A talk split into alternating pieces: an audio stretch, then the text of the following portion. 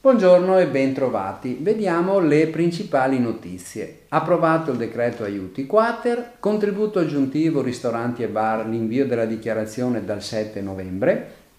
Ci sono chiarimenti sui fringe benefit 600 euro e bonus bollette. Anzitutto approvato decreto aiuti quater Consiglio dei Ministri ha approvato il 10 novembre un decreto legge noto come decreto aiuti quater con uno stanziamento di circa 9.1 miliardi di euro che arriverebbero dall'extragettito fiscale per finanziare interventi contro il caro energia.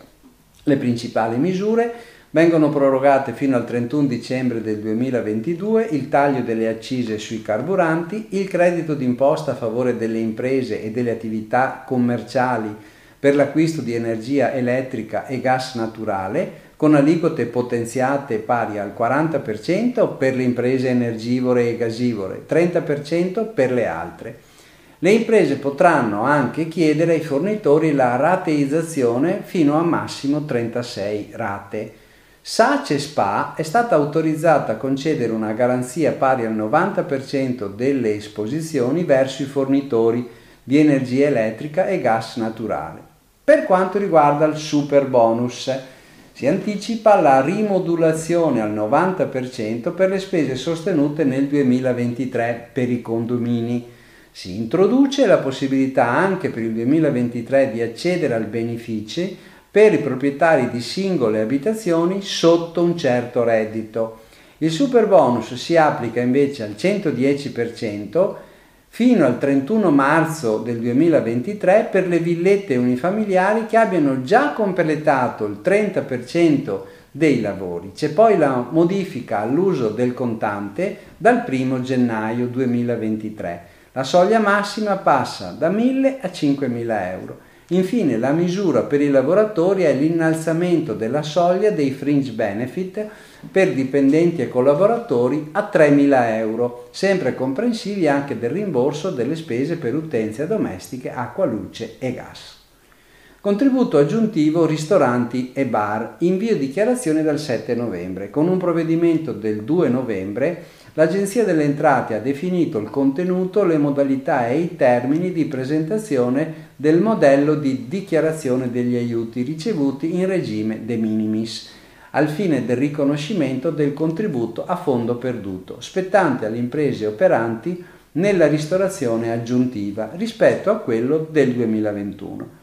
La trasmissione della dichiarazione può essere effettuata a partire dal giorno 7 novembre 2022 e non oltre il giorno 21 novembre 2022. Ricordiamo che il decreto Mise del 29 aprile 2022 ha previsto che detti contributi vadano alle imprese, risultati ammissibili ai contributi a fondo perduto secondo quanto già previsto dalle disposizioni e che svolgano quale attività prevalente una delle attività individuate dai codici ATECO che sono il 5610 ristoranti e attività di ristorazione mobile, 5621 fornitori di, pa- fornitori di pasti preparati catering per eventi. Le risorse sono 10 milioni di euro per l'anno 2021. Chiarimenti sui fringe benefit 600 euro e bonus bollette.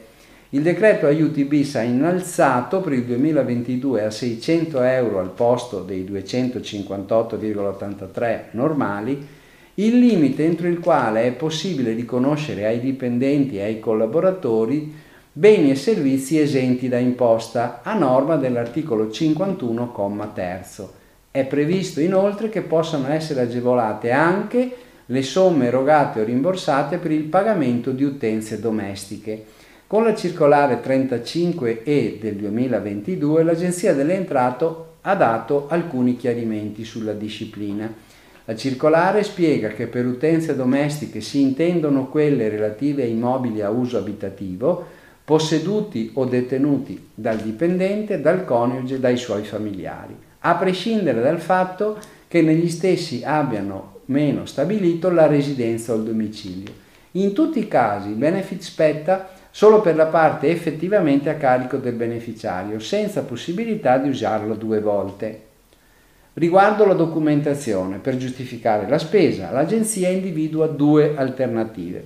L'acquisizione e la conservazione della documentazione stessa, oppure l'acquisizione di una dichiarazione sostitutiva di atto di notorietà con la quale il lavoratore richiedente attesti di essere in possesso della documentazione comprovante il pagamento delle utenze e che queste non siano già state oggetto di richiesta di rimborso, non solo presso il medesimo datore di lavoro, ma anche presso altri. È consigliabile ovviamente la prima avere tutti i documenti perché poi riuscire a rintracciare nel tempo i documenti necessari potrebbe essere un problema.